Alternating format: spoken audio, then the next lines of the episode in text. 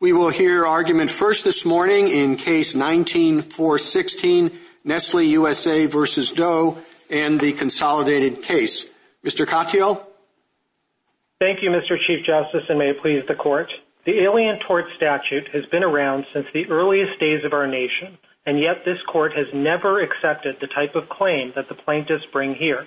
The claim plaintiffs bring alleges something horrific, that locators in Mali sold them as children to Ivorian farms where overseers forced them to work. The defendants are not the locators, not the overseers, and not the farms. Instead, they are two U S corporations, Nestle U S A and Cargill.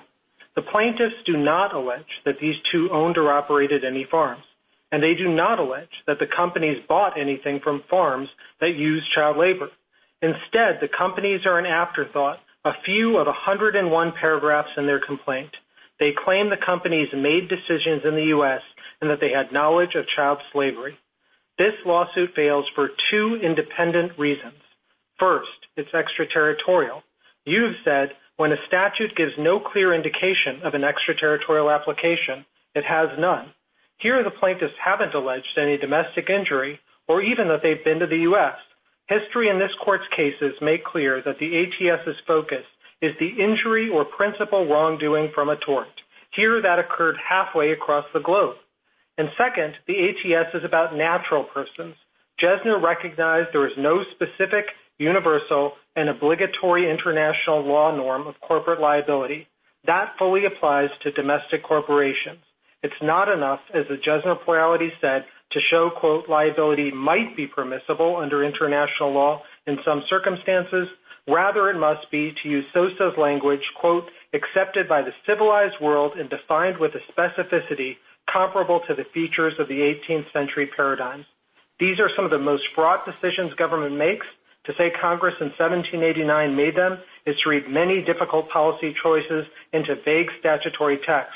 This Court has generally warned against doing that, and specifically with the A T S, every single time. Uh, Mister Katyal, uh, in this case, uh, no foreign country has objected to the United States hailing its own citizens into its own courts.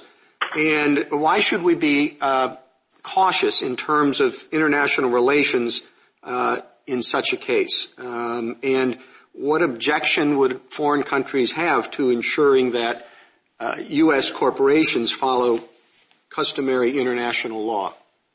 So, Your Honor, first of all, I don't think that that's the relevant test, because Nabisco, what you said was even if international friction is, quote, not necessarily or the result in every case, the potential for friction militates against recognizing foreign injury claims. And I think that's true generally. And then with respect to here, I do think that there's three different impacts on foreign policy that would be uh, recognize that would that would occur if you were to recognize corporate liability in this case. One is, in Jesner, you've talked about the surrogacy problem with the injury nation. The, the plurality said that plaintiffs can still use corporations as surrogate defendants to challenge corporate governments, and said that's what was going on in Kiobel. And well, we can always we can always address that uh, concern with uh, addressing aiding and abetting. I agree that that's one way to do this, but I think this Court in Jesner recognized that uh, that doing it that if you were to recognize corporate liability, you would, in some circumstances, get this. And in addition, the parent nation concern I think would apply just as well, because it would be an end run around Jesner to permit foreign corporations like Nestle to be sued because of their domestic subs, like in this case, but not others. And finally, thank you, um, uh, thank you, Counsel. Uh, Justice Thomas. Uh, thank you, Mister Chief Justice. Mister Katyal, the um, uh, tot- on a slightly different matter. Uh, do you uh, agree with the D C Circuit and the Fourth Circuit that there is a universal norm on uh, aiding and abetting liability?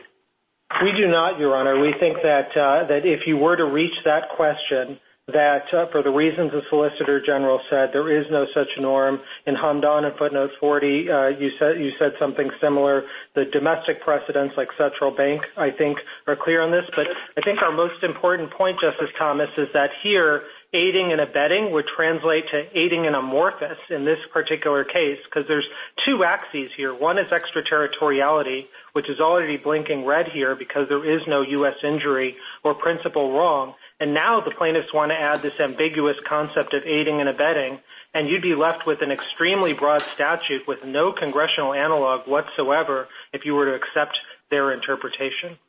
Uh, the uh, what about uh, uh, the petition? The uh, respondents here say that even though there uh, may not be uh, an uh, uh, international norm or universal norm on corporate liability, that that's different in the case of uh, slavery. Slavery. Uh, what's your response to uh, that? Well, well, first of all, Your Honor, I think that the norm that they're asserting is not child slavery, but aiding and abetting child slavery, and they fail their own test. They have not a single case that says there is such a norm of aiding and abetting that. And I think this court has recognized that the test is a more general one. It's not specific norm by norm, but as Jesner and as the language that you joined in Jesner indicates, it's a much more general test of is there a universal, specific, and obligatory norm, and here there isn't. The only evidence that they can even point to about child slavery in particular is one source, a nineteen thirty Liberia report that says although government officials use their authority to force labor, there's no evidence that the only corporation in the country did so. That doesn't come close to meeting their burden, that high bar that you and the rest of the court have talked about. You have to proceed with great caution. It's really their severe burden to produce evidence showing some sort of norm here, and they haven't. And so, Justice, Justice, um, Justice Breyer? Um, let me go back to the corporate liability. Uh, one of the three incidents that led to the statute, I take it, was the Marbois affair of seventeen eighty-four. And there was a French adventurer who assaulted the secretary of the French Legion in Philadelphia, and there was no legal remedy for the assault. Now, that's so, isn't it? Uh, but this statute was designed in part to give a remedy. Well, suppose instead of, I think Mister Marbois, I'm not certain if he's, which, which of the parties he is, but in, suppose instead of him going up and hitting the French the secretary, Uh, he had been the president of a corporation, and they all sat around and said, I have a great idea. Let's hit the French secretary. So they passed a resolution and went out and hit the French secretary. Why should that make a difference? So, Justice Breyer, three things. First, I think your example points to the, ex- the separate argument about extraterritoriality, and I just want to make clear that they are distinct. Marbois and the other incident really underscore that this is about injury in the United States, which you don't have here. Well, that's, that's true, but I'm not asking about that. I'm abstracting from that and just speaking of I don't see why exempt all corporations, including domestic corporations, but from this Right, but, Your Honor, the difference is in Marbois under your hypothetical, there very well would be a remedy against the individual perpetrators, and that's exactly what international law requires time and again. You don't go after the corporation, but you absolutely have a remedy. We're not here seeking any sort of corporate impunity. We're just saying you have to go over after the individual unless the statute and Congress makes a different choice. And most notably, Justice Breyer, in the T V P A, which is the most closely analogous statute, it is an A T S cause of action. No, but Congress I'm asking you really, what's liability. The reason why, if everything had been done in Marbois by a corporation, uh, why would you want to make the corporation immune from the statute? For, for two reasons. One, because there's already a separate remedy of going after the individuals. And second, because corporate liability, as Congress recognized in the T V P A, has any number of other difficulties, such as mens rea. Uh, this court in Jesner cited Malesko for saying that if you go after corporations and imbue them with liability, then people don't go after individual wrongdoers. And as a matter of deterrence, you might want to go after them. No, by the Thank way, you, counsel. Uh, Justice, uh, Justice Alito? Uh, Mister Katyal, many of your arguments lead to results that are pretty hard to take. So suppose a U S corporation makes a big show of supporting every cause du jour, but then surreptitiously hires agents in Africa to kidnap children and keep them in bondage on a plantation so that the corporation can buy cocoa or coffee or some other agricultural product at bargain prices. You would say that the victims who couldn't possibly get any recovery in the courts of the country where they had been held should be thrown out of court in the United States where this corporation is headquartered and does business? So, Justice Alito, I have three buckets of answers to this, and this is really the heart of the case in many ways, so I'll try to briefly outline them and then hope to detail them. So the first is that that hypothetical is, of course, very far removed from the facts of this case where they allege minimal U S conduct, not some sort of operation run from the United States. Second, I don't think your hypothetical states a violation of the Alien Tort Statute because there is no domestic injury. But third, and most importantly, your hypothetical does violate other statutes. As you said and the court said in Jesner, the A T S, quote, will seldom be the only way to hold perpetrators liable. And in your hypothetical, there are five different mechanisms that would prevent any abuse. First is foreign law, the law of the Ivory Coast. There are already criminal sanctions there, and the State Department and Department of Labor says those are being used. And indeed, when Congress makes statutes extraterritorial, like the T V P A, they require exhaustion of those foreign remedies first before one can sue in the United States. Second, there's sometimes specific liability under specific statutes, like the Genocide Convention. In your hypothetical, it might violate the territor- extraterritorial criminal forced labor bar in eighteen U S C fifteen eighty-one to ninety-four. Third, you can bar goods from entering the United States under nineteen U S C thirteen oh seven, and indeed the plaintiff's attorneys are doing that against the defendants right now. Fourth, sometimes there's U S liability if an individual acts as a principal.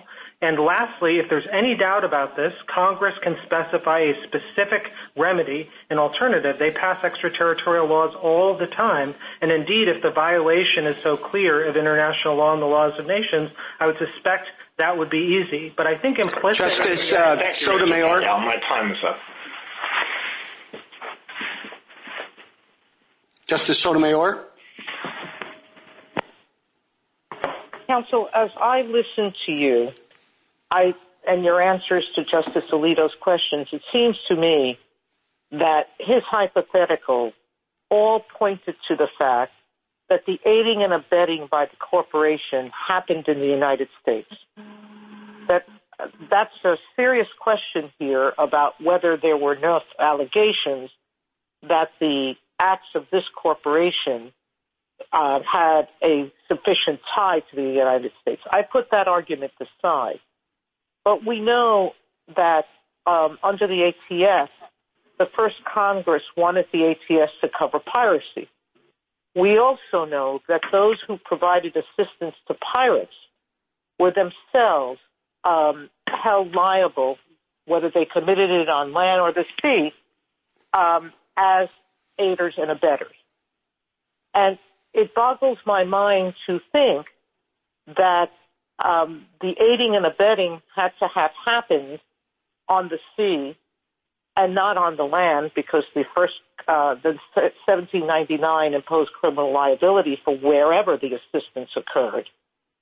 And so my difficulty is in understanding your answer, why it is that the A T S would not have seen aiding and abetting as its own form of criminal liability, and the issue being whether there were enough ties to the jurisdiction in which it occurred. I take, I'm not, I don't need an answer from you that says to me um, there wasn't enough here. I need an answer that says why wouldn't the framers have seen aiding and abetting in this way? So, Justice Sotomayor, we certainly don't think that the complaint does say anything like what they claim at the red brief at page five. There's a huge delta between the two. I just said to you, I know that there's a question about the allegation. Right. Go to the substance of the issue. With, with respect to the law, first of all, I think piracy, as the court recognized in Kiobel at one twenty-one, is a category unto itself because the high seas are jurisdictionally unique and governed by no single sovereign. And the reason but why I think... they're not jurisdictionally unique if it happens on land. Well, but I think and that... What, aiding and abetting said if you assist in any way on the sea or on land, you're liable. But I think the problem is when you translate anything from pirate, I think the court's been urged great caution and exercise in trying to draw too much from piracy, because there isn't, of course, another sovereign involved there the way there is, for example, in this very case where they're challenging the conduct in Ivory Coast and where there's a remedy in the foreign country. And the reason why I think Congress hasn't always recognized aiding and abetting, even with specific statutes that deal with it, is because it does lead to an amorphous form of liability. Justice so, Kagan, so Justice Kagan. Uh, Mister Katyal, is child slavery not uh, aiding and abetting it, but the offense itself? Is that a violation of a specific, universal, and obligatory norm? We're, we're not. Yes, I think we're not challenging that here. It's just the okay, aiding and abetting. Okay, so if that's right, could a former child slave bring a suit against an individual slaveholder under the A T S? So they, if it were in, if it weren't extraterritorial and it wasn't a yeah, corporate no problem action, extraterritorial, yeah. no problem aiding and abetting, just a straight suit. Uh, correct. Okay, and could this uh, same ch- former child slave under the same circumstances bring a suit against ten slaveholders? Uh, you know, if they if they met the you know the requirements under the, the law, yeah, yeah, sure. I mean, if they if there was okay, plausible so if, if, if you could bring a suit against ten slaveholders. When those ten slaveholders form a corporation, why can't you bring a suit against the corporation? Because the corporation requires an individual form of liability under inter- a norm of specific norm of, of uh, under international law, which doesn't exist here. I think Sosa and I, I guess what I'm asking is, like, what sense does this make? This goes back to Justice Breyer's question. What sense does this make? You have a suit against ten slaveholders, ten slaveholders. Uh, uh, uh, decide to form a corporation specifically to uh, remove liability from themselves, and now you're saying you can't sue the corporation? Just, Justice Kagan, I think that's exactly the question you and others repeatedly asked in Jesner, and the court found no foreign court liability because of these policy risks. I'm just asking one, for a reason. Right, and the reason, I think there are two different reasons. One is that when you, the cite to Malesko from Jesner shows, when you go after individuals, you often can go after the, the, the true wrongdoers. Once you go after the corporate form, you get bogged down with questions of mens rea in a collective enterprise, which There's is an difficult. Amicus brief, sorry to interrupt, Mister Cargill. There's an amicus brief uh, by Professor Hathaway that details the long history of imposing liability on slave ships. Those were not individuals, were they? No, and Justice Kagan, we don't doubt that Congress can pass a statute to deal to, to expand to, to have corporate liability, but notably in the T V P A, they didn't do that, which is the most closely analogous statute. And you could ask the Thank same you, question: Katyal. How does this make sense? Justice Thank Gorsuch. You. Good morning, Mister Katyal. I'd actually like to pick up on, on th- this line of questioning. Um, I, I don't see anything in the language uh, of the statute, and I don't believe you pointed to anything that distinguishes between individuals and corporations. And the rationale, um, which Justice Breyer was alluding to, uh, for the A T S, I think that we've said many times, is to ensure that the United States uh, provides a mechanism for aliens to remedy wrongs that would otherwise be held against the, the United States itself and perhaps be uh, uh, lawful causes for war against the United States. And on, on, on those two lines, on, on the language and on the rationale that this Court has long adopted or recognized for the A T S, wh- why would we exempt uh, corporations? I, I understand your policy arguments. So- Justice Gorsuch, the text refers to law of nations, and what you said, and what you said in others in, in cases, is that that requires looking into whether there's a specific obligatory norm. And here there isn't one. The question is not are you exempting corporations, but rather they, are they included as a subject of the law of nations, which is the text of the A T S. And you talked about the rationale about not letting things go unremedied. But as I just said to Justice Kagan, there are remedies. You can go after the individuals, so you don't need to go after the corporations. And indeed, doing so imposes lots of liability. And our fundamental it imposes lots of problems like mens rea and the like. I don't believe fundament- you. Yeah, okay, I, I, I, I understand your responses there. I, I don't believe you did get a chance to fully respond to Justice Kagan on our last point. I, I would like an answer to that, and, and that is. We do know one thing about the A T S is that it did permit in rem jurisdiction uh, against things, in particular pirate ships. Uh, if in rem jurisdiction was part of the ATS's contemplation, why wouldn't corporate liability, which then didn't exist, I mean, in, in serious, in, in widespread form, but why wouldn't the same concept apply? For, for the exact reasons Briefly. that the court said in Jesner, Justice Gorsuch, which is, you know, the same argument was made there, and what the court said is that doesn't come close to meeting the kind of specific, universal, obligatory norm, and the court has to proceed with great caution because you're being asked to fashion a common law remedy. Th- thank you, uh, Mister Kochfeld. Not something. Thank you. Justice Kavanaugh? Thank you, Chief Justice. Good morning, Mister Katyal. Uh, the Alien Tort Statute was once an engine of uh, international human rights protection. Your position, however, would allow suits by aliens only against individuals, as you've said, and only for torts international law recognized that occurred in the United States. And Professor Koh's amicus brief on behalf of former government officials, for example, Uh, says that your position would, quote, gut the statute, end quote. So why should we do that? Well, I really feel like that's some overheated rhetoric. Uh, you know, after all, for two hundred plus years, this statute's been around. There's not a successful example of a case like this ever, Justice Kavanaugh. All we're suggesting is to preserve the status quo as it's always been. I understand there's some policy arguments for why you might want something else, but that's really something addressed to a different branch uh, of government. And for all the reasons the court said in Jesner and you said in your dissent in Exxon versus Doe, recognizing corporate liability here or making it extraterritorial in the way that the plaintiffs want raises a host of really difficult, intricate policy questions, which are best left handled by the other branch, not by courts. I mean, this is an extraordinary thing they're asking the court to do in fashioning a common law remedy, and that's why every decision of this court says proceed with great caution. They have the highest of bars, and they haven't come close to meeting it. Thank you. Justice Barrett? Mister Katyal, a lot of the questions you've been asked thus far focus on whether there's a specific, universal, and obligatory norm here. And that, you know, as many of my colleagues have pointed out, raises some complications. Do you agree that this is a case that would be better resolved at Sosa Step two? We think, you know, for, just as the judge in our plurality said, you know, the, the evidence bleeds over from Step one to Step two. We think the evidence for Step one on corporate liability is overwhelming, and we also think that the extraterritoriality, which is independent, is really pretty uh, – is very, very clear because, as the court said in Morrison, there's always some U S conduct that can be pointed to in any case. And it'll be a craven watchdog if you can just use that to get out of the extraterritoriality bar. And this case is a perfect example of this. There's a very limited U S conduct that is alleged in the complaint, and yet they want to make the hugest of federal cases out of it. Well, if we do resolve it at Sosa Step two, when would we ever recognize a cause of action? Because, you know, most cases will raise the same, let's focus on the separation of powers prong. Most cases raise this question of the intricate policy questions that may be better left to Congress. I mean, we've been very restrained in the Bivens context about recognizing more causes of action. I mean, would this just kind of halt recognition of new causes of action altogether if we adopt your position?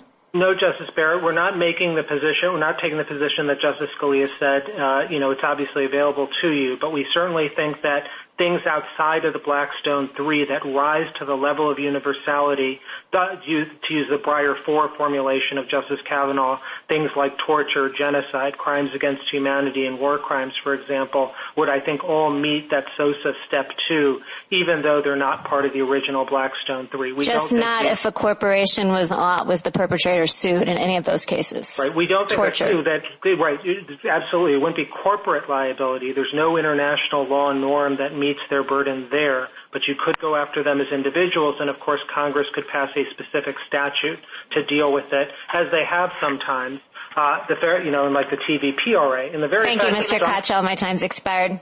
A minute to wrap up, counsel. Thank you. The hard hypotheticals, I think, shouldn't obscure the far easier task before this court.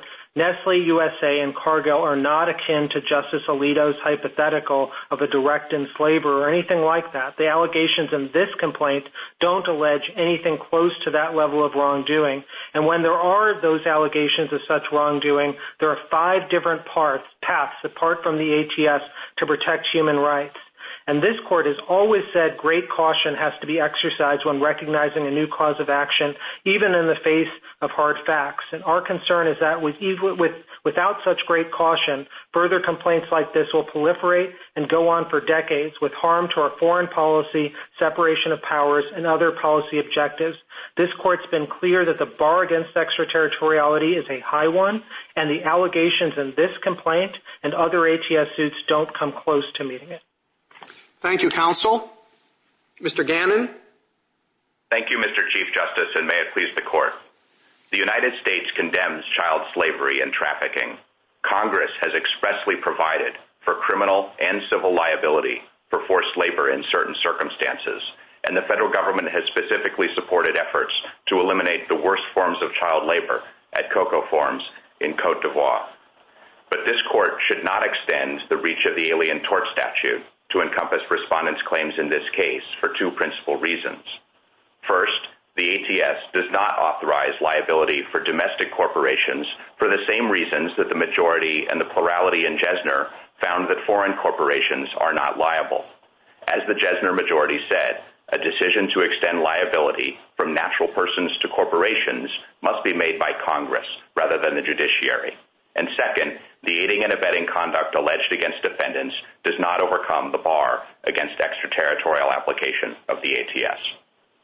Uh, uh, counsel, I want to ask you the same question I asked uh, Mister Katyal. Um, we don't have objections from foreign countries uh, in this case.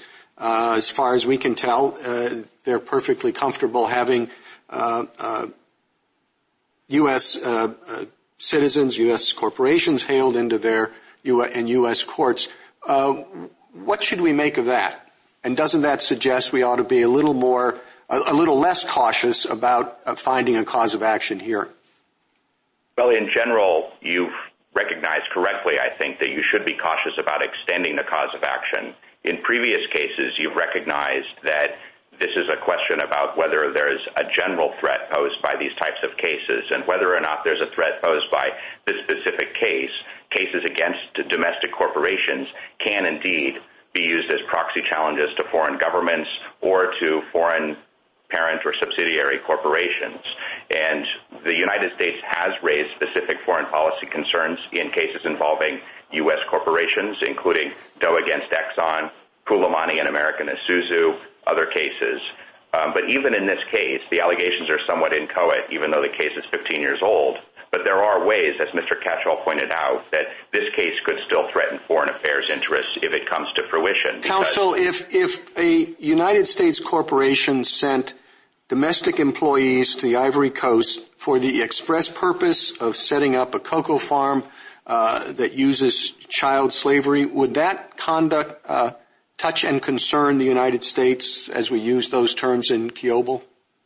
Well, I think that it, it depends on how much conduct happens in the United States and how much conduct happens overseas. We think that uh, the court has clarified that the way Kiobel is talking about that, it's whether the whether the conduct touches the territory of the United States, and we think that it's the conduct in question, not the not the citizenship of the parties. Thank you, and, counsel. Uh, Justice Thomas?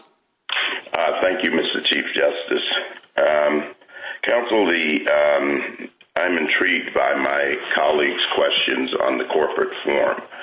And, um, the, uh, but, and I seem to remember that uh, in the past the government has argued uh, that the corporate form shouldn't make that difference as uh, the difference in a case, and that's certainly not quite the argument or maybe even opposite argument that you're making now. Uh, I'd like you to, if you can, to respond to some of the concerns raised by my colleagues uh, with respect to the corporate form and to uh, at least explain or correct me if I'm wrong about your prior positions, the government's prior positions as to the uh, co- coverage of the uh, corporate form. Well, Justice Thomas, we did previously not urge the court to adopt a categorical rule eliminating corporate liability under the A T S. But uh, we're trying to be consistent with the court's precedents here, and Jesner rejected key parts of our argument there, in key parts of our reasoning, and it reinforced a connection between the A T S caution that the court should have about recognizing new forms of liability and uh, extensions of liability and other areas such as Bivens. It reinforced that connection in Hernandez, and we've consistently opposed corporate liability in the context of Bivens, and under that rubric, we think that the same answer applies here. And we, the question that the court is asking is whether there is reason to doubt whether Congress would want this damages remedy to be available for artificial persons. And we know that there are times when Congress makes that decision. It did so in the Torture Victim Protection Act. This court did so in Malesko. And now that Jesner has made foreign corporations not liable, it would be especially incongruous to discriminate on the basis of the defendant's nationality in the corporate context, because we know that that's not happening in the context of natural persons. The Marbois incident that Justice Breyer brought up has been discussed by Sosa and Kiobel, and in both cases the court assumed that both the Frenchman and the New York constable who assaulted an ambassador in the United States would be liable. So if both foreign and U S natural persons are liable, we think that it, Congress should be the one that makes the decision that U S corporations would be discriminated against in a way that foreign corporations are not. Thank you. Justice Breyer? I'd like to hear, if you would, uh, the government's answer to the same question that I think Justice Tom- everybody's been asking. Uh, use Uh, Justice Kagan's example, if you want, or my example. Uh, what's new about suing corporations? Uh, when I looked it up once, there were one hundred eighty A T S lawsuits against corporations. Most of them lost, but on other grounds. So why not sue a domestic corporation? You can't sue the individual because in my hypothetical, the individuals have all moved to Lithuania. All you have is the corporate assets in the bank and min- minutes that prove it was a corporate decision. Uh, what's new about it? Why is it creating a form of action? What's the reason it shouldn't be there? I mean, uh, I, I don't see. Is it a different rule again for partnerships? A different rule again for, I don't know, limited liability companies? Or, I mean, there are many forms of doing business. Why? Well, we think that in Jesner and in Malesko, the court recognized that extending liability to a, corporate, a corporation is a market extension of liability. Well, you missed my question, unless you're going to answer it there. What's extending it? It's As ex- I said, there have been there are suits abroad, I think. I've seen citations to them, and suits many ten, hundreds, perhaps, two hundred, one hundred eighty, brought against corporations under the A T S. Yes, but many of those suits um, now need to be thrown out under Jesner because they were foreign corporations. Yeah, yeah. And Malesko demonstrated that merely having an underlying form of civil liability for individuals doesn't necessarily mean that it should be extended to corporations. And you're right, there may be a background rule that corporations are generally liable for the torts of their agents.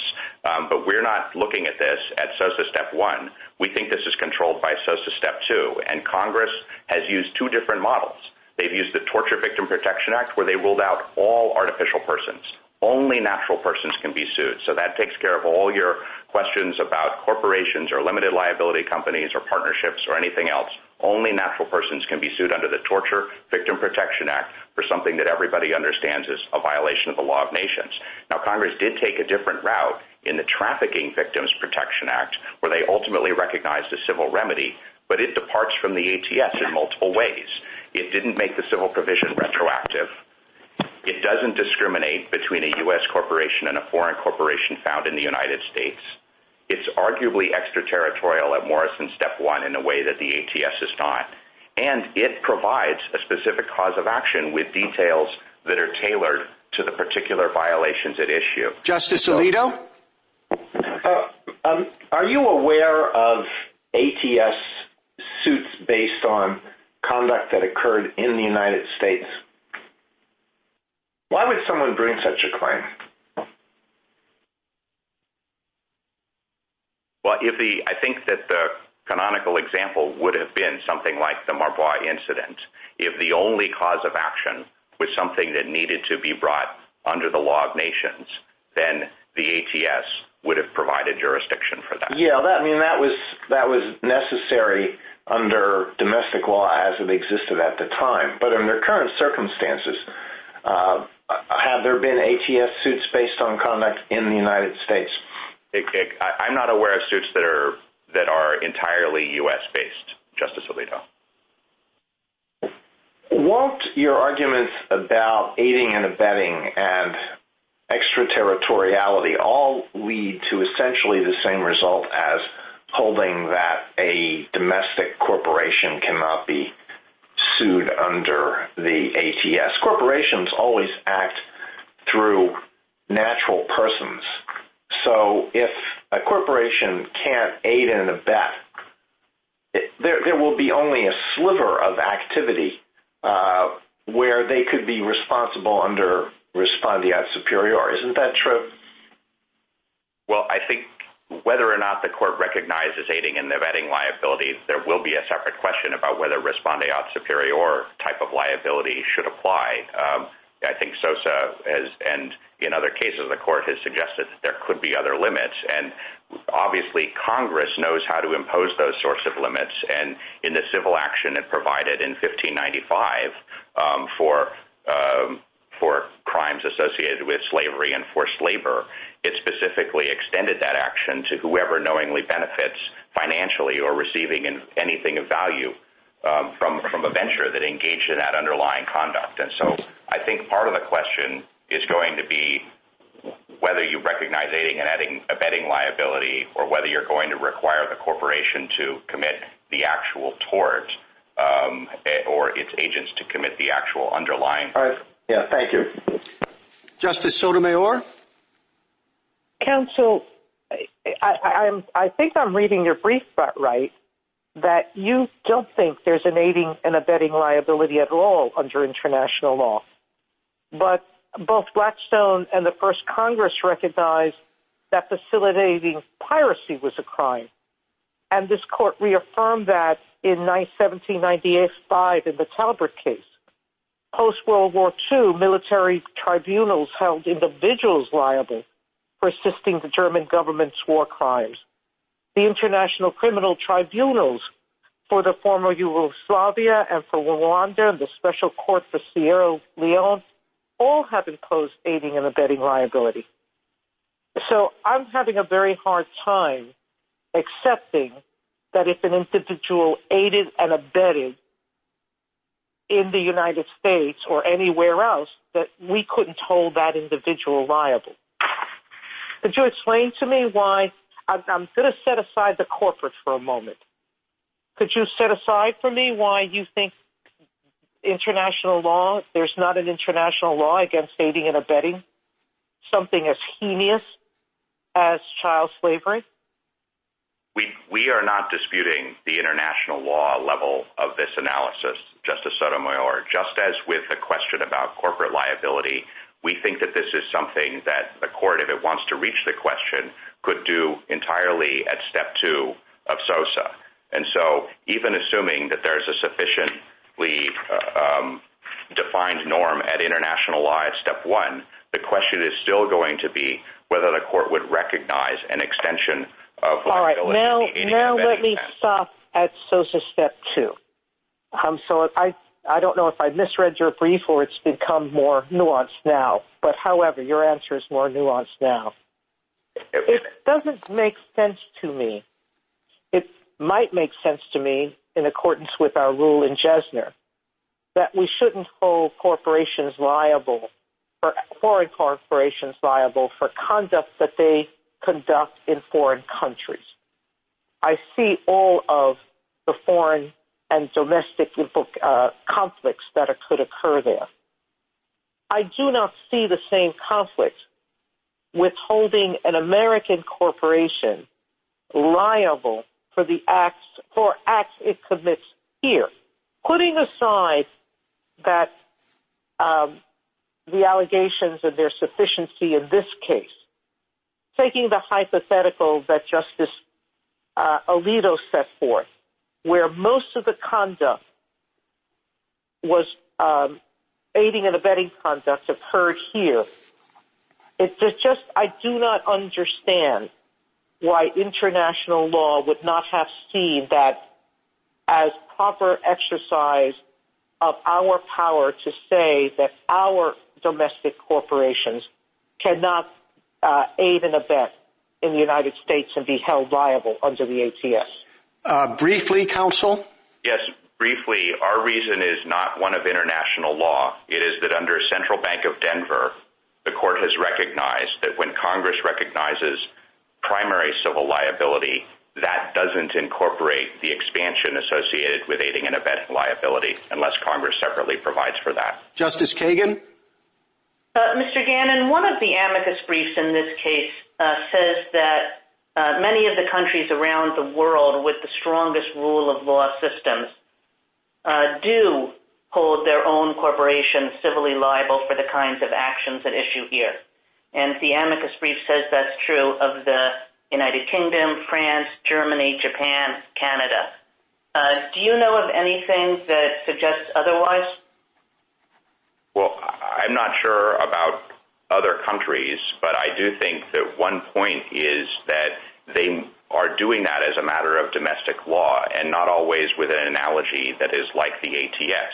And here, the United States Congress has actually provided for liability, civil liability, for many violations of international law. I guess the point I'm making here, Mister Gannon, is, you know, the Chief Justice started out by saying that other countries have not objected here, and that's true. But one might make uh, a broader point that the first Congress enacted the A T S in response to its concern about uh, other nations being offended by our failure to remedy international law violations. And uh, one might ask why one would think that another country would be less offended by leaving a foreign victim without a remedy when that victim is injured by a U S corporation rather than by um, a, U S, uh, a, a U S individual. And indeed, uh, that most of the countries around the world with which we're usually associated as rule of law nations do not make that distinction.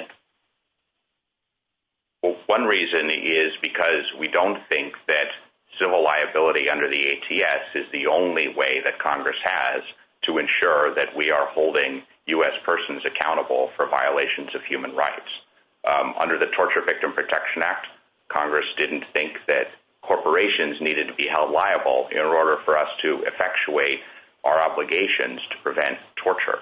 Uh, um, and similarly, Uh, Congress has provided for other remedies besides the T V, the, besides the A T S. It has criminal consequences, the types of things that Justice Sotomayor was talking about for piracy. Those were originally criminal cases. Thank you, Mister Gannon. Thank you. Justice Gorsuch? I have no questions. Thank you, Chief. Justice Kavanaugh? Uh, thank you, Chief Justice, and uh, good morning, Mister Gannon. Footnote twenty-one in Sosa instructs uh, the courts to pay attention or give serious weight to the executive branch's view of the case's impact on foreign policy. In your view, are you, does this case have an impact on foreign policy, or are you making a more general argument about the A T S? We're primarily making a more general argument about the A T S under Step two of the Sosa analysis. Okay, so um, are you making any footnote twenty-one argument at all about this particular case having an impact on foreign policy? Not specifically. We are saying that there are allegations in the complaint that if this case were ultimately brought to fruition, that like the other types of cases that have previously presented concerns may well point up a particular foreign relations problem because Uh, they implicate the actions of foreign officials potentially. And separately, we do say that there is a potential uh, interaction here between the allegations of liability here and efforts that the executive branch, Congress, other governments are making in order to help solve and ameliorate the human rights situation in forced labor chains, that the Harkin-Engel Protocol um, is used by plaintiffs here as evidence of liability, rather than an instance where a U S corporation is in, is engaging in good faith in efforts to try to ameliorate human rights abuses. Thank you. Justice Barrett? Counsel, I have a question about aiding and abetting liability and extraterritoriality. You say that the focus of uh, the tort should be the primary conduct, so here what was happening in Côte d'Ivoire, rather than the aiding and abetting, which you characterize as secondary. But why should that be so? I mean, let's imagine you have um, a U S corporation or even a U S individual that is um, making plans to facilitate the use of child slaves, you know, making phone calls, sending money specifically for that purpose, writing emails to that effect. Why isn't that conduct that occurs in the United States something that touches and concerns, you know, or should be the focus of conduct, however you want to state the test? Well, I, I think that there are two different ways of looking at that. We do think that the focus test requires us to look at the object of the statute's solicitude, including the conduct that the statute seeks to regulate, and to the extent that the U S corporation in your hypothetical is going to engage in all of this conduct overseas, even though some planning activities happen in the United States, if the actual tort and the victims are happening and are located in Côte d'Ivoire, then we think that that's where the focus of the conduct associated with the, uh, with the tort is. Now, if you just want to focus on the aiding and abetting allegations, or just say we're only going to look at the at the the conduct by the U S corporation instead of the people on the ground who are engaging in the underlying tort, we still think that the allegations in this case don't specifically state enough in order to um, state a claim that would not be extraterritorial. Thank you. A minute to wrap up, Mister Gannon. Thank you, Mister Chief Justice. Concerns that the political branches have not moved quickly enough to resolve forced labor problems in corporate supply chains in this industry or elsewhere are not a license for this court to expand tort liability under the A T S. Having already ruled out A T S liability for foreign corporations, the court should not adopt a different rule for U S corporations. The contrast between the Torture Victim Protection Act and the Trafficking Victims Protection Act show that is a policy choice that could go either way, and the decision should be made by Congress. And if the court reaches the question of extraterritoriality, then even assuming that aiding and abetting is actionable, the focus of any forced labor tort here was overseas. That's where the injury happened and where any substantial assistance was provided. So plaintiff's claims call for an impermissibly extraterritorial application of the A T S. We urge the court to reverse. Thank you, counsel. Uh, Mister Hoffman. Thank you, Mister Chief Justice, and may it please the court. The first Congress in the Alien Tort Statute provided a federal forum for foreign citizens to bring cases for law of nations violations without limitation as to defendants or theories of tort liability. Plaintiffs are former child slaves seeking compensation from two U S corporations which maintain a system of child slavery and forced labor in their Ivory Coast supply chain as a matter of corporate policy to gain a competitive advantage in the U S market. The international norms prohibiting child slavery and forced labor are indisputably specific, universal, and obligatory. The norms apply directly to private parties, including corporations. Unlike Kiobel and Jesner, this case does not seek to assert U S jurisdiction over foreign corporations for actions against other foreign citizens they took on foreign soil. This case alleges violations of long-established norms prohibiting child slavery and forced labor by U S corporations from the United States.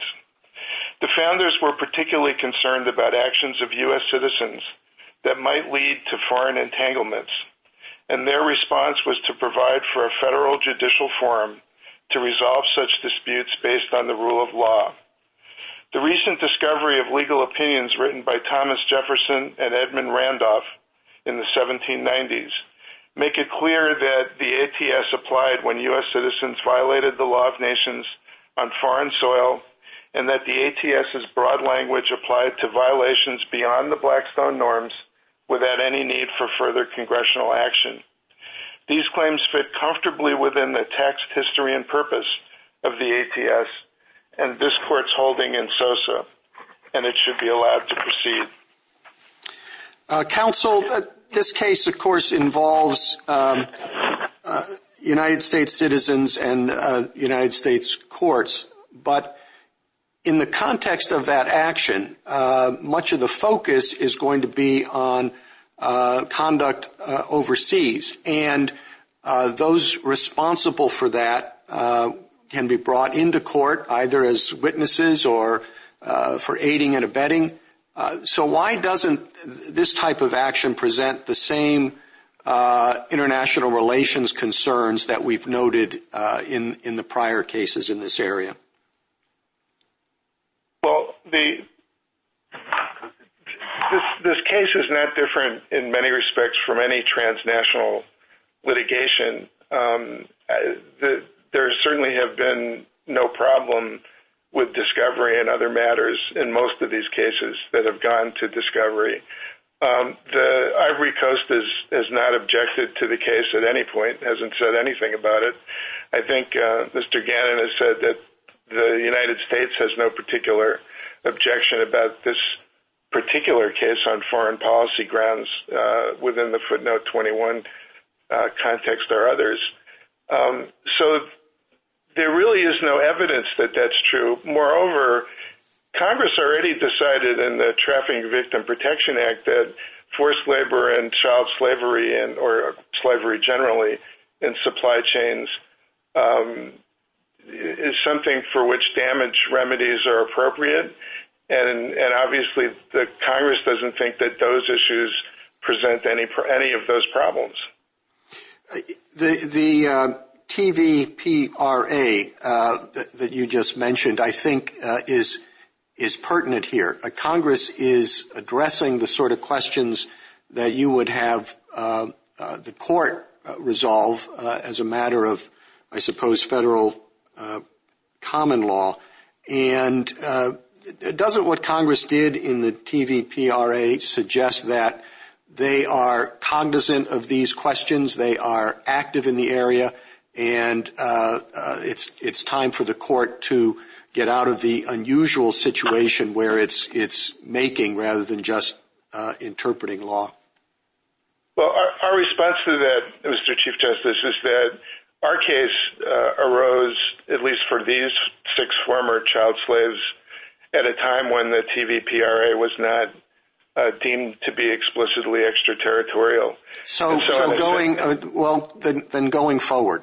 Uh, in other words, uh, has has Congress sort of take, taken the ball now going going forward, whatever the precise consequence may be in your it, litigation? It, it is certainly true that the T V P R A is broader than the A T S claims that we are making in this case, and that it is seems very likely that any case from two thousand eight on would use the, the Trafficking Victim Protection Act rather than the A T S in making these kinds of claims. So our case is really an exceptional case that arises before that, and I think that the, the T V P R A answers the Sosa Step two problems that have been raised by the defendants and by um, by the United States in its submission today. Thank you, counsel. Uh, Justice Thomas? Uh, thank you, Mister Chief Justice. Uh, but the but the T V P A uh, seems to suggest that um, Congress does not see the um, A T S the way you do. Uh, obviously, there you don't have corporate liability and you don't have aiding and abetting liability. So why shouldn't we take that as uh, an indication that Congress uh, sought limitations on on uh, the uh, A T S uh, jurisdiction? Well, for one, the Congress made it very clear when it passed the T V P A that it was complementary to the Alien Tort Statute and was not meant to displace it in any way. Um, and the language of the T V P A is different from the A T S, both in terms of its language, its history, and its purpose. Um, it's not clear that, that aiding and abetting is not available under the T V P A, but, but this court certainly decided in Mohammed that um, corporate liability is not available. But the court has said that it looks to the most analogous statute, and what we contend is that the Trafficking Victim Protection Act, which deals specifically with forced labor and slavery in supply chains, is the most analogous. And so whatever Congress thought about corporate liability for claims of torture or extrajudicial execution, um, Congress has made it very clear that they believe that there should be corporate liability when it comes to knowingly benefiting from um, forced labor and slavery in, in the supply chain. Are you, it's uh, just as a matter of curiosity, you bring this under the A T S, but could you have brought the same cause of action or similar cause of action under uh, different provisions or a different law? Or the, uh, I'm, I'm just thinking of whether or not you could, this could have been in diversity or something else. I, I, I think that this particular case, in the way that it was originally framed, could not have been brought under diversity jurisdiction because it it, it included both citizens and non-citizens uh, on the other side. So diversity was not available, uh, but but the A T S directly applied yeah. uh, by its terms. Uh, on a separate matter, there seems to be some suggestion uh, in the uh, arguments, uh, the and some of the other arguments that there's um, no new, even though there's no universal norm for um, uh, aiding and abetting in the um, civil context, it may well be uh, in the uh, criminal context. Uh, what's your uh, reaction to that? Well, I think, first of all, uh, our position is that aiding and abetting or accessory liability in tort was widely available at the time yeah. it was passed. But but on the international level, it is our position that the international community has come up with specific universal and obligatory norms with respect to aiding and abetting serious violations of international um, human rights law, which would include these norms, um, for sure. And in fact, that's all the circuits that have um, decided this question have found that there is aiding and abetting liability in A T S claims. They have differed sometimes about the standards, sometimes adding requirements that don't appear to be in the customary international law norm. Um, but they all have recognized that there's spe- that there are aiding that there is aiding and abetting under international law. Thank you. Justice Breyer? I'd like your views on the following. I assume that uh, there is corporate liability for domestic corporations. Assume that there is aiding and abetting liability. Now, what counts as aiding and abetting for purposes of this statute? When I read through your complaint, it seemed to me that all or virtually all of your complaints amount to doing business with these people. They help pay for the farms. And uh, that's about it. Uh, and they knowingly do it. Well, unfortunately, child labor, it's terrible, but it exists throughout the world in many, many places. And if we take this as the norm, particularly when Congress is now working in the area, that will mean throughout the world this is the norm. And I don't know, but I have concern that treating this allegation, the sixth that you make here, as aiding and abetting falling within that term for purposes of this statute. If other nations do the same, and we do the same, could have very, very significant effects. I'm just saying I'm worried about that.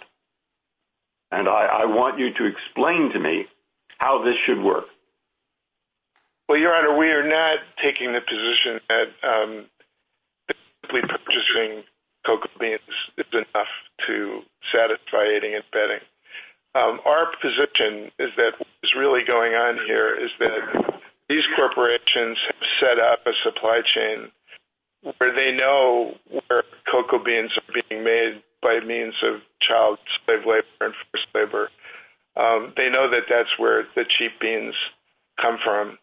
They have used things like financing and payment. Yes, that sounds like a business, a business that does business, blinking their eyes or open eyes, with farmers and others throughout the world who use child labor. But, now, but I in this case, do we want a judge to say you can't do that anymore? What, what, what, what we're saying is that um, a court should decide based on um, the international principles of aiding and abetting um, whether the, the, these corporate defendants have crossed the line between merely doing business and facilitating that system. The The inquiry filed by Tony Ciaccolone and the small and mid-sized chocolate companies indicate exactly how companies do business facilitating child slave labor in the Ivory Coast. It can be done. There are requirements by, by our allies in Europe about how it should be done.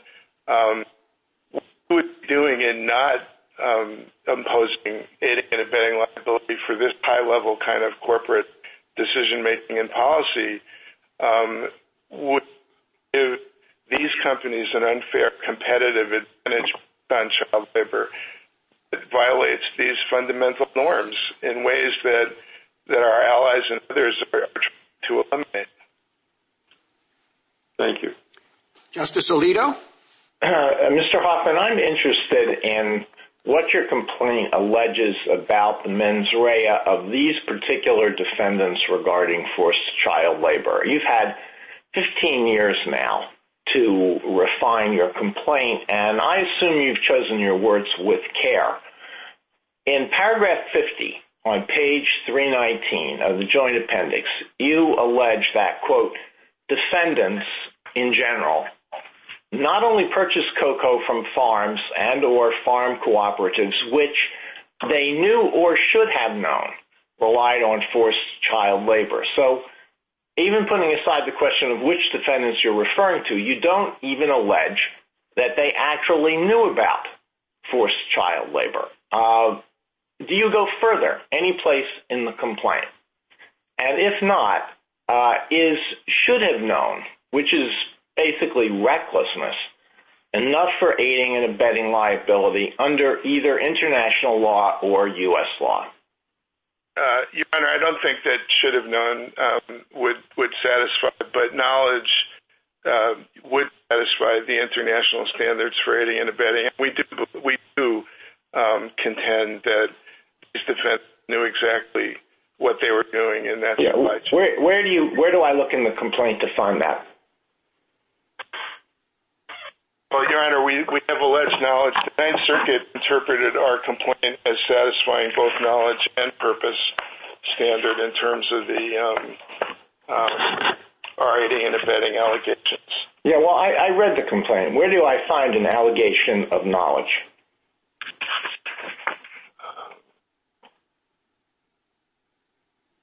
Sorry, Your Honor, I'm sorry to use your time this way. Um, You know, we have, I, th- I think when you, if you take the allegations, and I don't have a specific um, um, paragraph, but what, what we have alleged is that these defendants are intimately involved in the, the cocoa growing area, and that they're not, they have knowledge because of the reports that have been issued, because of they, they, they send their own um, people to invest. And, and, and they filed reports back to the headquarters um, that they're intimately involved with what goes on in their supply chain. Um, so we have a, a, alleged knowledge. Whether we, you know, the should have known is superfluous, I think, to that, to the fact that we've uh, um, alleged that they actually know about these things. Remember, this is an important point, uh, and this is something you have to allege even under notice pleading. And I assume you're really careful. You were careful about what you alleged because you don't want to incur Rule eleven liability. So after fifteen years, is it too much to ask that you allege specifically that the the, the defendants involved, the defendants who are before us here, specifically knew that forced child labor was being used on the farms or farm cooperatives with which they did business? Is that too much to ask? Oh, and, and, and we've we've been given an opportunity to, to amend our complaint, as, as the circuit has given us that ability um, to lay this out. Um, we have more information, actually, since the Second Amendment complaint based on continuing investigation and trips to the region. And, and yes, we, we can allege that they knew that they were involved with the farms in the region that supplied child, that supplied uh, that involved child slave labor, including the, the, the six former child slaves who are plaintiffs in the case. Thank you. Justice Sotomayor? Counsel, just so I understand, you believe that the aiding and abetting exists if they knew, simply if they knew, that child labor was being used to produce the cocoa beans and they bought the product? No, that's not, that's not our position, Your Honor. Um, All right, so our, knowledge our, that child labor was being used, you don't claim is enough. Um, your complaint, as I see it, alleges that there was some decision-making in the United States to buy these products from these kinds of farms. I presume that's knowing that they're child labor. Um, but I don't see an allegation other than sending representatives to look at the farms so that knowledge could be imputed, that there's any other actual acts of aiding and abetting that you have alleged against the particular U S corporations that you're suing. Well, our position is that the, these um, corporations from their quarters have controlled every aspect of the supply chain. Um, but I don't understand what control means. Well, control they, means. I, I, have you shown that they directed a foreign corporation, even if it's a subsidiary? Well, I think Hello. They've actually acted directly from corporate headquarters. They sent people from corporate headquarters in terms of getting information on the ground, setting up cooperatives. Um, uh, if you were given leave to amend, you could actually show that they transmitted the money, that they directly, I'm not talking about their subsidiaries, that the American corporations actually directed the money.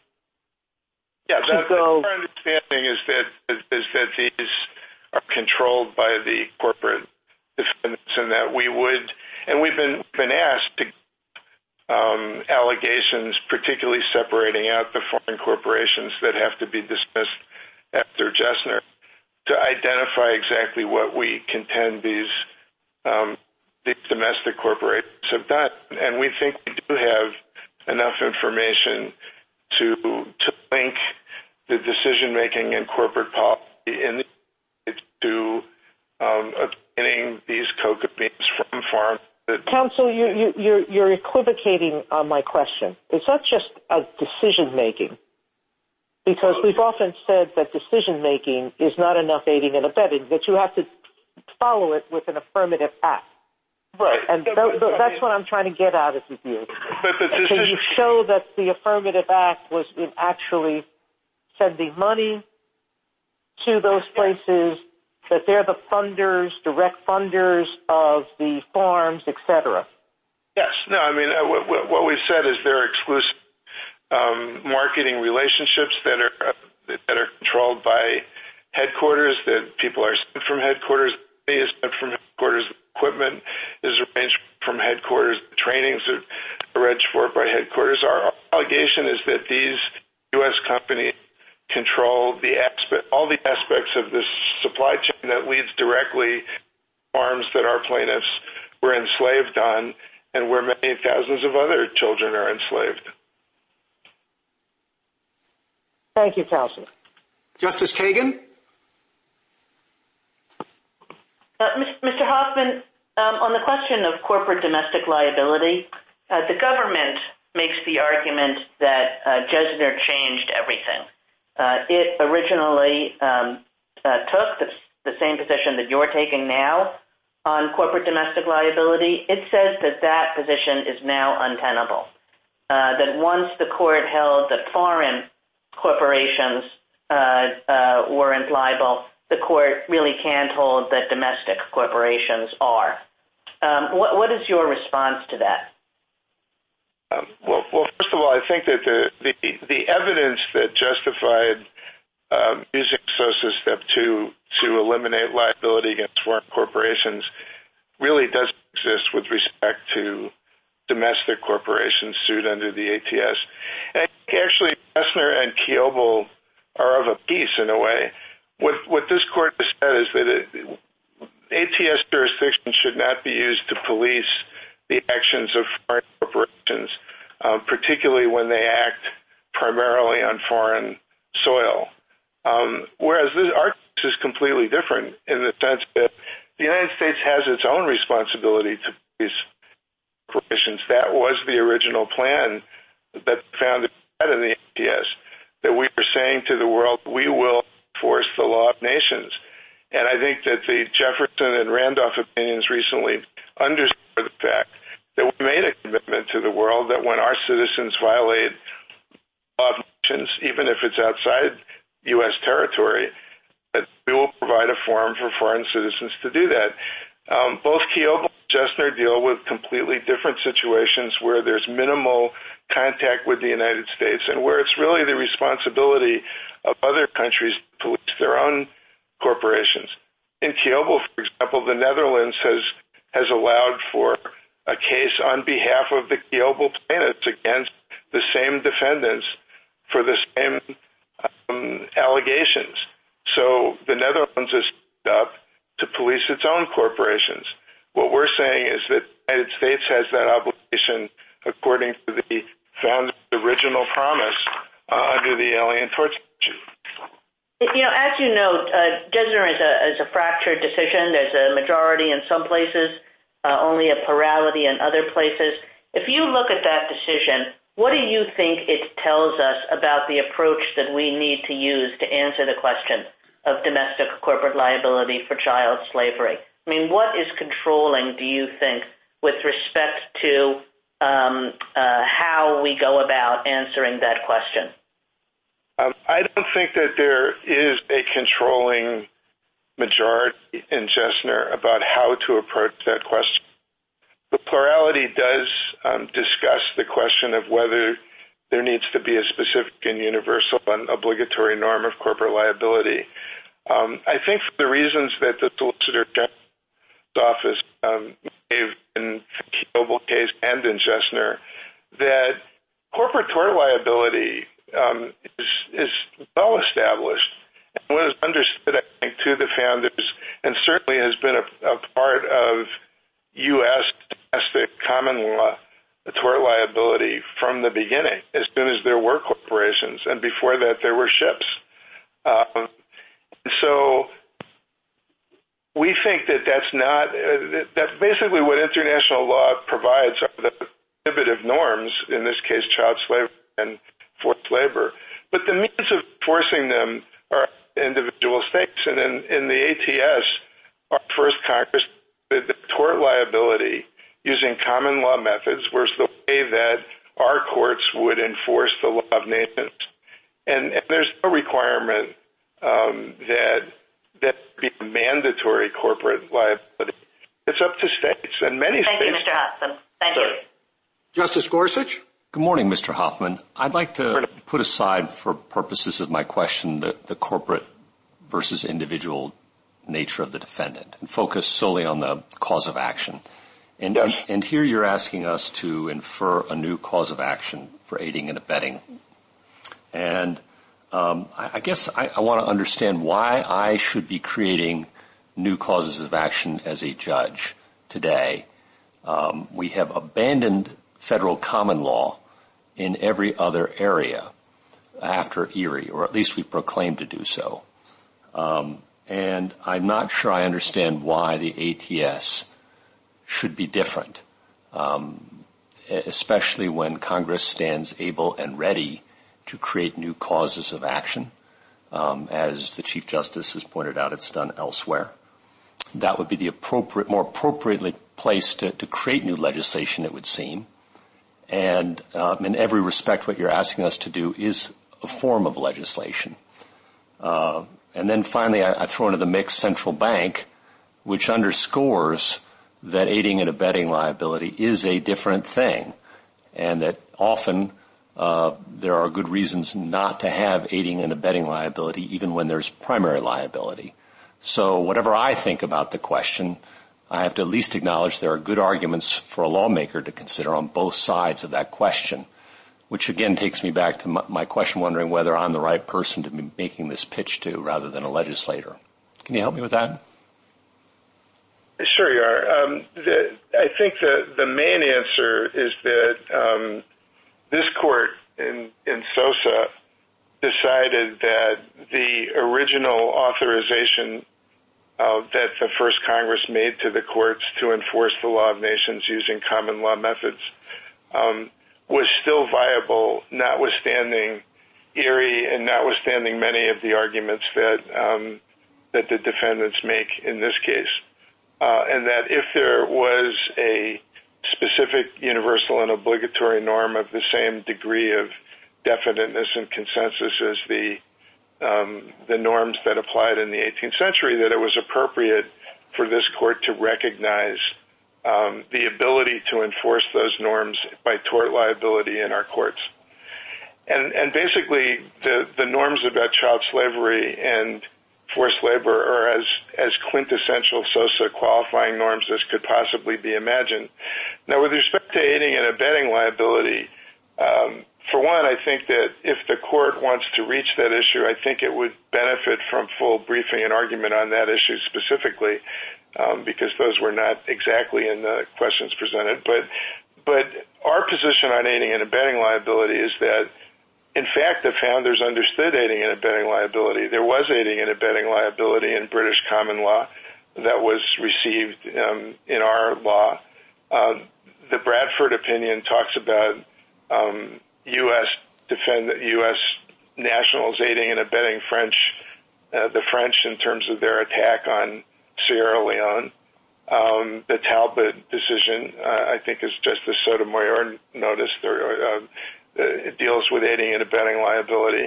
So it's not the, the, the idea in the Alien Tort Statute was to provide a remedy and reparations when U S citizens violated the rights of, of foreign citizens.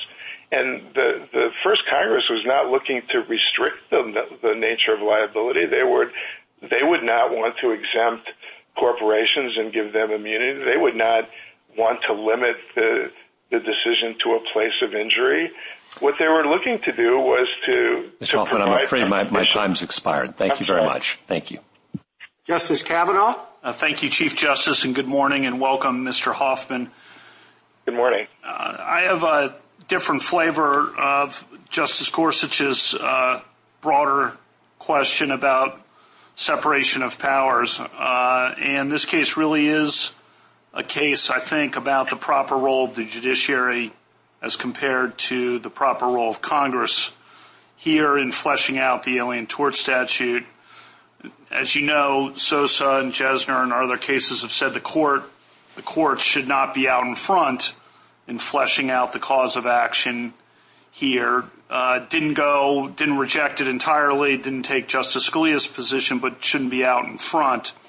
And two sources in particular Uh, the court has said to look to, to constrain the cause of action to make sure, uh, as Justice Gorsuch said, we're not uh, creating it ourselves. And one is, of course, making sure the norm is sufficiently rooted in international law, as you know.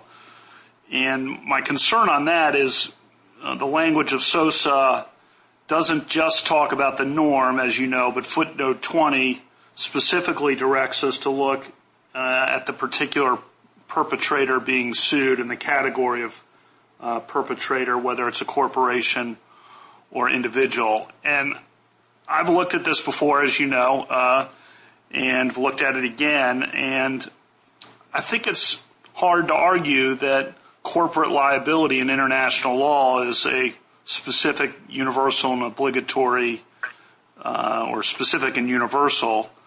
Uh, foreign law is different. Justice Kagan rightly points that out. And there may be debatable policy reasons for uh, drawing the line between individual and corporate liability. But it's it's hard to argue that uh, it's there in international law. That's my concern in this case. It stems uh, on the question presented on corporate liability, stems from footnote twenty and the content, as I see it, of international law. So I'll give you an opportunity to respond to that. Well, Your Honor, I think that the, the, the question on, I think we would argue in footnote twenty was addressed to the distinction between norms that applied directly to private parties, including corporations, versus norms that required some connection to state action. I think that the citations there um, make that fairly clear. I don't think it was saying that corporate liability had to be a specific, universal, and obligatory norm, because that's really not the way the international system works. Many um, governments do impose corporate liability for violations of international law, for example. In that's a, I think that's a different question, though, and that gets to Justice Kagan's point, which I think is a good one, that foreign foreign law does impose corporate liability, of course, as does U S law in many circumstances. But international law and the international tribunals have not seemed to do so. Yeah, it's correct that in, in certain international tribunals, for, for reasons specific to those tribunals, um, did not impose liability on corporations. But the Alien Tort Statute's basically a tort statute. It's a civil tort statute. And I think the International Human Rights Amicus indicates that um, corporate liability is a general principle of law. It applies in all legal systems. Uh, it is applied in our legal system from the beginning. It applied in, in Britain before we were a nation. Uh, in other words, corporate tort liability is the or, is the norm. It's not the exception. Well, um, except uh, then the second constraint that the court has said to look to, of course, is Congress, and you don't see it in the things like the T V P A. You've responded to that, though, and my time's up, so I'll let, let it go there. Thank you, Your Honor. Justice Barrett? Counsel, in response to a question by Justice Kagan, you said that the A T S was a statement by the first Congress that we will enforce the law of nations and provide a forum for foreign citizens to do that. But, of course, the A T S also did it to protect the, uh, you know, the, the policy interests of the United States and to protect the United States from retaliation by other countries in circumstances in which it failed to provide such a forum. So we've talked a little bit about the foreign policy implications or lack thereof of our recognizing a cause of action against domestic corporations for violations of international law norms. But could you say a little bit about any foreign policy implications that might uh, be the result of our failing to recognize such a cause of action? Well, I think that the, the, certainly the original idea, and, and, and this is reflected in the, the Jefferson and Randolph opinions and in the Bradford opinion with respect to the attack on Sierra Leone, other countries um, did protest in those instances um, acts by U S citizens in their territory that violated the law of nations. And, and that, the idea of the A T S was to provide that forum so to avoid that kind of protest. It, it didn't require but, a protest. But would we I, I guess my question is, do you think that the United States would face such protest in this circumstance, in this suit? Well, it hasn't. I mean, and for one thing, it's not clear whether there's a forum or there isn't a forum. So um, the Ivory Coast wouldn't have reason at this point to to protest. Um, you know, it's not clear whether in today's world there would be protests of the same nature. Uh, but it seems to me that the the the, um, the purpose of the statute was to provide that kind of forum, and Sosa interpreted that to, to limit it in some respects to certain fundamental international human rights norms. Let's return to the question of the potential foreign policy um, implications of extending liability to domestic corporations in this circumstance. So Mister Kiobel was pointing out that domestic corporations often have relationships with foreign subsidiaries or parent corporations, and therefore that many of the same concerns that we identified in Jesner would be implicated by the recognition of liability in this context as well. So what do you have to say to that? Would recognizing um, liability here against a domestic corporation with foreign uh, foreign relatives um, just permit an end run around Jesner? I think that in this particular instance, um, Cargill and Nestle U S A are in different circumstances. Uh, Cargill is, is obviously only a U S corporation and doesn't raise those issues. Um, the issue with Nestle, I think, if, if it is in fact the case that Nestle Switzerland, the parent, is actually the one controlling and that we're wrong, I think that, in fact, under Jesner, um, probably there can't be a viable A T S claim against Nestle U S A. That's not what we believe, but if in fact the facts turn out that way, then I think um, it probably is in conflict with Jesner. Thank you. Uh, Mister Hoffman, you can take a few minutes to wrap up. Thank you, Mister Chief Justice. Um, uh, few international norms are as fundamental as the pro- prohibitions against child slavery and forced labor. Um, plaintiff's claims satisfy every Sosa requirement and fit squarely within the text, history, and purpose of the A T S. The A T S represents a commitment to enforce the law of nations in our courts, a commitment Congress has never withdrawn or restricted, and certainly not with respect to child slavery. Uh, this court should reaffirm that commitment and should allow these former child slaves to have their day in court. Thank you, Mister Chief Justice. Thank you, counsel. Uh, Mister Katyal, rebuttal? Four points, Your Honor. First, Nestle and Cargill abhor child slavery. This case isn't about that. It's about whether this old statute applies extraterritorially and who can be sued. When asked by Justices Alito and Sotomayor, where in the complaint is there any knowledge of slavery by the defendants, my friend couldn't answer. Zilch. This case is an easy one on extraterritoriality, where there is no U S injury and little U S conduct. Accepting the complaint would create the craven watchdog problem of Morrison, indeed, a breathtaking kennel of problems, as my friend's opening line admitted that lawsuits, quote, without limitation on defendants or theories of tort liability. And even if aiding and abetting liability exists, Justice Sotomayor, it doesn't get around extraterritoriality. Rather, its ambiguity highlights the problem, as Justice Breyer's worry to my friend shows. The ATS's focus is still the injury or principal wrongdoing. Otherwise, it's truly aiding and amorphousness. Second, my friend suggests our view guts human rights law, but ours was a law for at least the first two hundred years with no practice of A T S liability. Indeed, Congress knows how to fashion specific remedies for the extreme hypotheticals and already has. I heard no answer from my friend to the five mechanisms to prevent abuse. Third, my friend's arguments never grapple with Justice Kavanaugh's point that in every case, that every case has said that this court shouldn't be out in front. It's his high burden under Sosa to convince you a specific universal norm exists. He doesn't. Fourth, and finally, for corporate liability, Justice Breyer, in your query, what's new? This court's majority, not the plurality, Justice Kagan and Jesner, said there are harms to separation of powers and hard policy choices about how to maximize deterrence, foreign investment, and foreign policy. Congress sometimes uses corporate liability and sometimes doesn't, like the T V P A. The queries today about how can we exempt corporations, it makes no sense, could be said about torture. But in the T V P A, Congress said there was no liability for corporations. The fact that there are two reasonable choices shows you should defer to Congress. Same with extraterritoriality. Sometimes Congress extends a statute that way, like genocide. Other times it doesn't. Nothing in the A T S says it reaches an injury halfway across the globe.